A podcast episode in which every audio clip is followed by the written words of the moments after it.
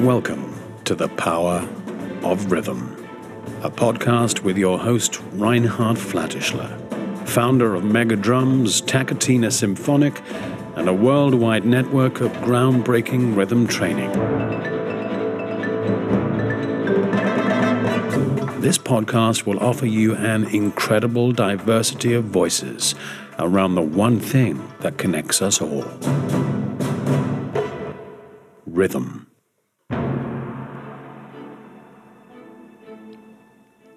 Hi, and welcome to episode 18 of my podcast. So far, we had already two episodes dedicated to the mystery of groove. And because groove is such an essential rhythmic experience, today we will dive even deeper into this subject. My guest today is the founding father of groove research. He is professor in the psychology department and Center for Mind and Brain at the University of California, Davis. And after investigating song perceptions and song learning in songbirds, he went to Dartmouth College and incorporated functional neuroimaging methods into his music perception research. He has pioneered psychological and brain research, examining musical situation that elicit strong emotional experiences such as music evoked remembering or the state of being in the groove. He's a recipient of research fellowships from Fulbright, Guggenheim, and many others, and grant funding from National Science Foundation, National Institute of Health, and the Grammy Foundation. Welcome, Peter Janata. It's great uh, to have you here. Thank you very much for having me. So, maybe my first question is on a quite a personal level. That would be what was your first encounter with groove? Yes, well, that's a good question. Um, you know, I'm I'm not really sure, but I'm I'm guessing that it was when I first started um, playing music with other people and and improvising with other people. Um, so you know, I took uh, uh, piano lessons as a child growing up, uh, all the way through high school, um, but then I, I stopped with those, and then I really became interested in in playing um, sort of folk music, rock music, so on with with other people. And uh, you know, when you just start working off of uh, chord charts and some notion of the melody, but otherwise everything is left uh, open to the individual players um, you don't really know exactly what's going to happen. And um, sometimes uh, things go well and it sounds good, and other times uh, not so well. Uh, but it's it's really being in search of those moments of connection with other people and um, and the music, uh, you know, where you really feel like things are come come together and you feel uh, one with the music. Um, so I think, um, yeah, those those early experiences playing with other people is when I first felt mm. felt that feeling. You're actually a musician and a scientist, which is a fantastic combination. So, what made you, as a scientist, you know, so interested about the phenomenon of groove? Of course, amongst many other things, but groove is a very important part of your research. So why this focus? Uh, well, a couple of reasons. Um, one is that that's a very um, strong experience that people have with music. Uh, so many people are, are motivated to listen to music or to make music because they feel in the groove. And, um, you know, the field of music psychology and music neuroscience is still quite young compared to the related disciplines. Um, and so there's a lot to understand. And, um, you know, I just realized earlier in my career that life is very short and that if i you know want to have the opportunity to understand something deeper about human psychology and the brain and music uh, that I should probably focus my efforts on understanding some of these strong experiences that people have. Um, so, groove being uh, one of those. Um, so, that's part of the answer. The other part of the answer is that um, uh, I think by studying groove, we really learn something deeper about the brain. Um, so really, uh, music in general is a model system in my eyes for understanding the human mind and brain. Uh, but with groove, what we come to understand in particular is the relationship um, of uh, sort of fluid sensory motor um, behaviors and uh, emotional states. Mm-hmm. Uh, so that's a big uh, motivating factor. What really fascinates me so much on your work that you are working with neuroimaging in your research. I've done some research uh, of groove around heart rate variability. And we have clear indications that when people are in the groove, there's a very strong, beautiful heart rate variability. So, how do we imagine that you are researching I think this is uh, MRI, right? That you're using. Uh, yes, I have used MRI in my research, although I have to admit that I, I haven't actually um, done groove studies in, in, in an MRI scanner. Um, there's actually a, another paper by another group that came out uh, recently where they had people listening to um, rhythms with varying degrees of syncopation and sort of those and we're able to identify some of the the circuitry that becomes more active when people are listening to medium complexity rhythms that induce a stronger urge to move and are perceived as more pleasurable. Um, but it's it's pretty challenging to um, study groove in the scanner. One one reason being that you know one of the the main things that happens when you're in the groove is you want to start bobbing your head. And in an MRI scanner, you want to keep the head as still as possible. Right. Um, so you're, you're having to, uh, you know, create this inhibition around the central phenomenon that you're trying to understand. Well, I only could imagine that you um, make a measurement before and then bring someone really for a longer time in the groove and then measure again. Maybe this is a possibility to do that. But I'm so curious about this MRI studies you do. I've seen you know so much about what rain and music is all related. It's so interesting. Uh, give us a few things from your research, please. Yeah. So. Um, yeah. Well, again, the the uh, MRI studies um, uh, can you, you, know they, the studies that I've done have have illustrated various things. I mean, one of the first ones was simply um, trying to examine how we listen to multi-part music in in sort of a natural way that people listen to music. So when you know one of the things I believe is really uh, integral to the sense of being in the groove is the fact that our brains engage with the music in a very playful way. And what I mean by that is that even when we're simply listening to the music and you have multiple, uh, so imagine now listening to a funk piece or something like that, where you have um, different uh, instruments coming in at different times and playing these short little riffs, uh, what that does is it engages our brain's attentional system. So we shift our attention to different instruments, to different moments in time, perhaps to different spatial locations, and it just kind of keeps moving around.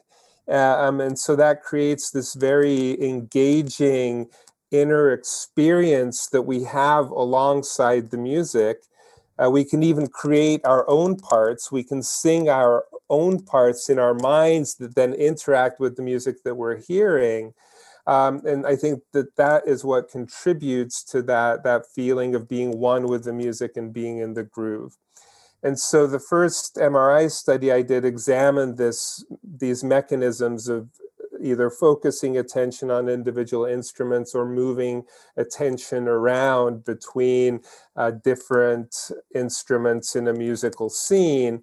And what we found there was that indeed, um, this sort of listening to music really engages the brain's attention systems, the perception, the action systems. It's really a whole brain uh, type of experience. So, is it possible for you to lay out like you have your motor cortex, you have the prefrontal lobe, and what is uh, could you say what's the interaction if listening to music engaging in music what's the parts that are most stimulated by that?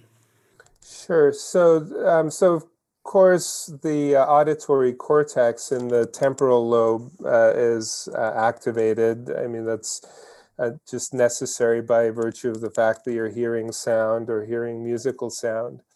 Um, but then what very quickly the other brain areas that very quickly become activated are the so-called premotor areas. Um, so in particular the supplementary motor area and the pre-supplementary motor area and those are sort of at the middle middle of the head um, sort of at the top. And then um, then there are the lateral premotor areas uh, which then start to um, help shape actions for different parts of the body. Um, but the supplementary motor area is uh, very interesting because whenever um, we have an intention to move, whenever we're planning movements uh, in a voluntary sort of way, um, then the supplementary motor area plays a key role in coordinating those sequences of movements. And so that brain area just really comes online when we're listening to uh, music in an engaged and attentive manner. Yeah, and I guess this can be really trained, you know, because then otherwise there would not be evolu- rhythmic evolution in people if it couldn't be trained. So it would be interesting if someone learning, you know, rhythmic to engage in rhythmic uh, activities and getting better and better in it what will change in the interrelationships between the different areas you mentioned? Yeah, that's an interesting question, and, and there's been some examination of that. So there is uh, evidence from Jessica Grahn, Grahn's lab that um, people with more musical training on instruments actually show stronger coupling between uh, the supplementary motor area and the auditory areas. Mm-hmm. Um, and then in some of our uh, EEG work on um, uh, auditory mental imagery. So when you're having to imagine notes in a sequence and then detect uh, deviations in, in pitch from notes that you actually hear, uh, you know, when they're out of tune with what you were imagining. Um, people who form more accurate images um, tend to have more musical training, mm-hmm. uh, but also this this um, this network that couples the auditory and the premotor areas is be, is much more sensitive than to when things are out of tune. Now I'm um, fascinated also by you have categories of how people uh, perceive it's groovy or not groovy. There's a low groove uh, category, mid groove category. How did you come up with this uh, category? Did you have asked a lot of people and played music for them, or how did it arise? Yeah, basically. So the, the motivation for um, creating a library um, of uh, musical stimuli, musical excerpts, um, you know, if we want to, if this was when we wanted to examine sort of spontaneous movement with music or how uh, people tap along or drum along uh, with music, uh, we had to be able to somehow vary the amount of groove in the music. And so, in creating this stimulus library, we really wanted three three categories. Mm-hmm. Um, it's it's usually good when you have more than two points along some continuum to examine a, a phenomenon. Um, so yeah, like you said, basically we had an initial sample of uh, people rate sort of a larger candidate library that we had developed, and then we um, looked at the consistency of the groove ratings um, ac- across those pieces, and then just sort of took the bottom third, the middle third, and the top third, or a subset of, of uh, music in each of those. And then in a subsequent study, we validated those ratings again, mm-hmm. and that's how we came up with the uh, categories. Can I ask uh, who uh, whom did you select for like the people whom you ask is this groovy not groovy was it random people or special people or who were the people you played this music to? Well, it, it, it's I'll, I'll, admit that it wasn't um, as uh, broad of uh, uh, demographic as one would hope. So uh, this was all uh, undergraduate students at UC Davis. It was a large number of them, but it, it was nonetheless a, a, sample that's restricted in that way.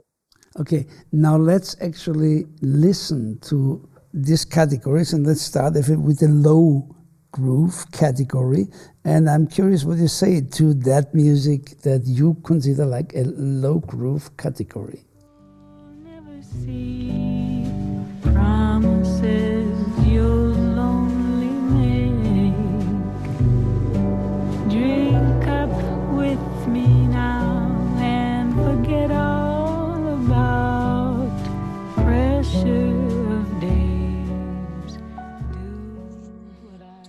Yeah, so so obviously that's a slower tempo piece, and even though groove, you know, doesn't depend entirely on tempo, that you know, typically somewhat faster tempo uh, music um, would have more groove, but also the um, sort of the relationships of the instruments there. There isn't really sort of a super strong driving uh, rhythm. Uh, so you know it's a beautiful piece of music. Uh, Madeleine Peyroux is a wonderful singer, so uh, there's certainly a context in which that's the perfect music, uh, but not when you want to get up and dance. And dance exactly, and I think uh, that is what groove is all about. That it has this sweet point that wants you to make move, right? So right. the middle category would sound like that is the California life. Now I've had enough of this freedom of the road. Never was good with decisions. It's clear that you're more drawn into a beat already with that music, right? Right, right, right, exactly. And of course, as you go up there, this is this uh, most famous recording where Stevie Wonder played himself this track on the drums.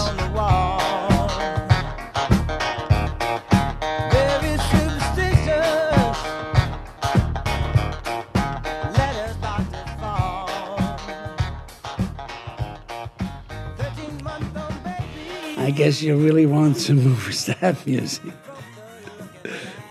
Exactly. And uh, what is really fascinating, also, you sent, you made me aware of this groove uh, that comes out of your uh, friends band that's called the Sticky. Big Sticky Mess. Big Sticky Mess. Let's hear a little bit of that, please. Yeah. Thank you.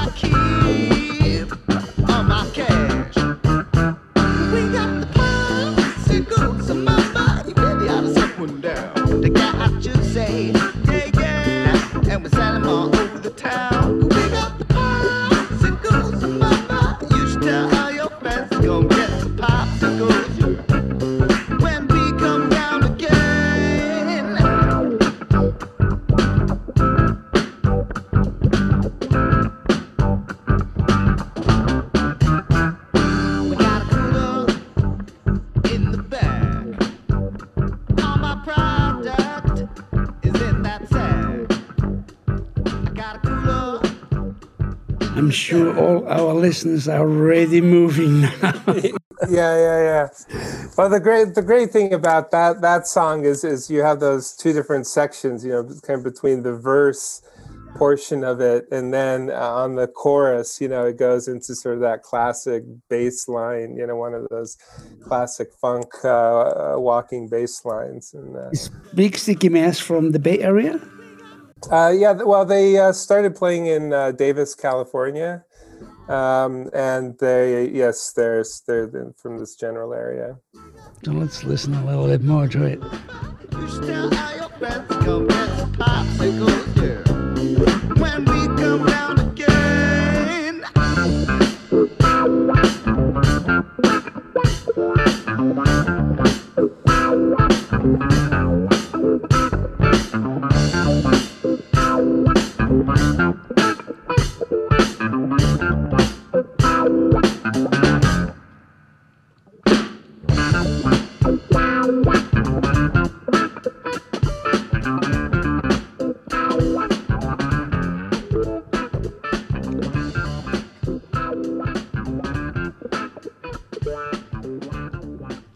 you still playing in a band too?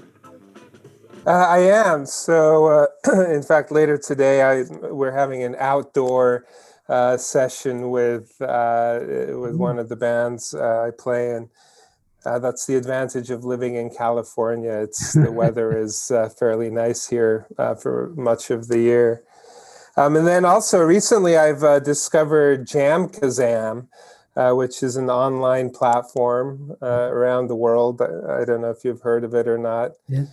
Uh, but it, uh, yeah, that'll. So I've met some really fantastic musicians uh, that way, and had some wonderful sessions just jamming over the uh, over the internet. Cool. So, um, what you say about the groove is that it creates a sense of unity with yourself and others, um, what would you think? Uh, what's the benefit for humanity if they would kind of experience groove more and more often? How would this change the world?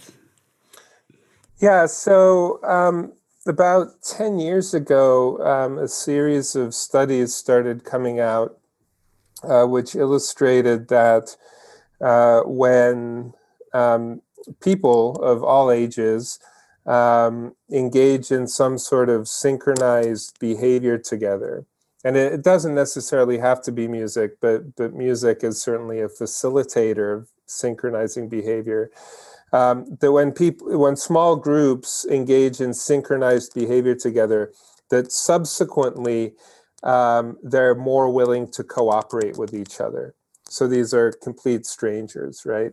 So there, there's something about bringing music, helping to bring people into synchrony with each other, probably creating that sense of unity and shared experience, and that then translates into a friendlier and more cooperative behavior.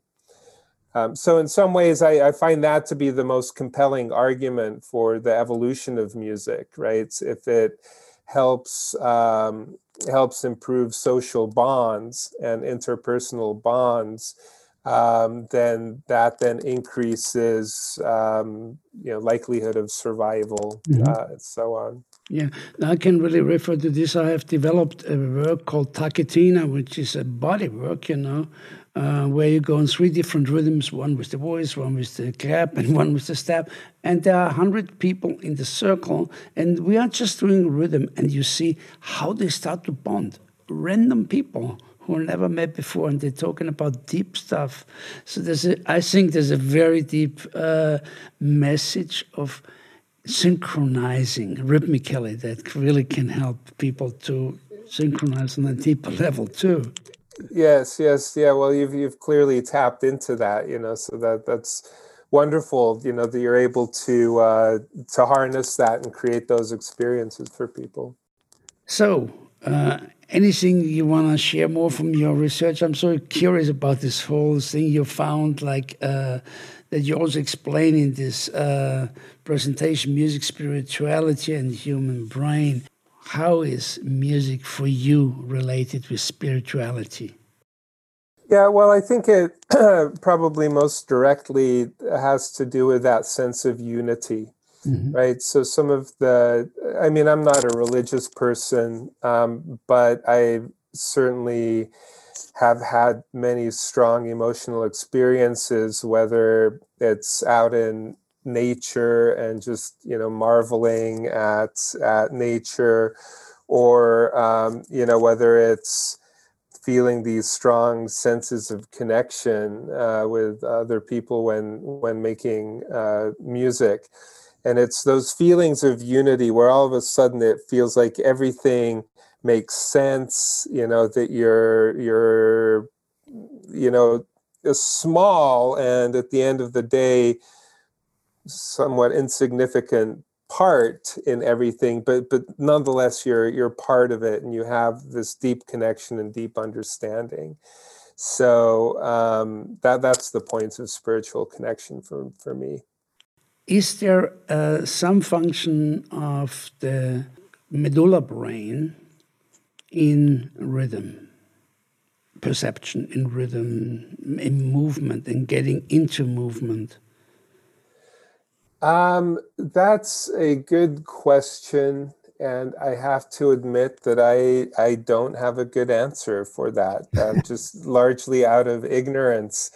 Um, that's something that often happens among us cognitive neuroscientists is we become very cerebral cortex centric um, now, of course, in the when you're talking about rhythm, you you have to go subcortically mm-hmm. into a structure called the basal ganglia, which are really critical for you know learning how to create sequences of movements and underlying behavior and also responsible for a lot of the reward sensations that we feel but then uh, I'm I'm really uncertain about the role of uh, medullary structures. well, thank you for your honesty. I want to play one thing for you.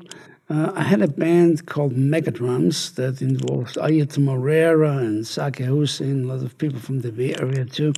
And playing just this piece for you to see, would you consider this groove, or how do you see a, a groove in that?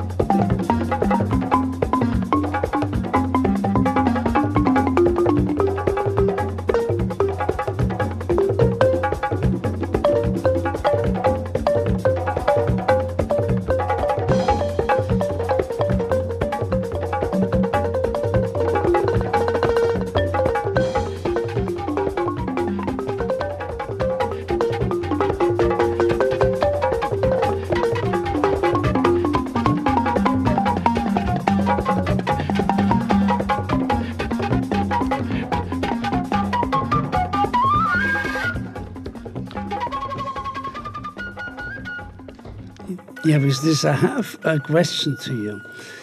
there is this very rigid, let's say techno, and there's this very floating thing. So, is there a certain realm where you would consider that is groove, or is also this very techno beat creating groove? And what is this? What you just heard? Yeah, so yeah, I, I definitely experience that as having a groove, a lot of groove, and um, it. Uh, I mean, you have you have that driving pulse underneath it, but but that's not it alone, right? Then you have these uh, patterns that it, carried by individual instruments that repeat for a while, and then they're interacting uh, among the different instruments you know they're all they're always coming together within within that that rhythmic framework and and and that underlying pulse. And then even the flute at the end there you know it's still you know it's more of a floaty sound but it's still um, you know playing in a pulsatile way that reinforces that underlying beat. Uh, would you consider techno um, something that can create groove or not? It's just interesting for me to get your opinion on that or your experience. Have you measured that already, or?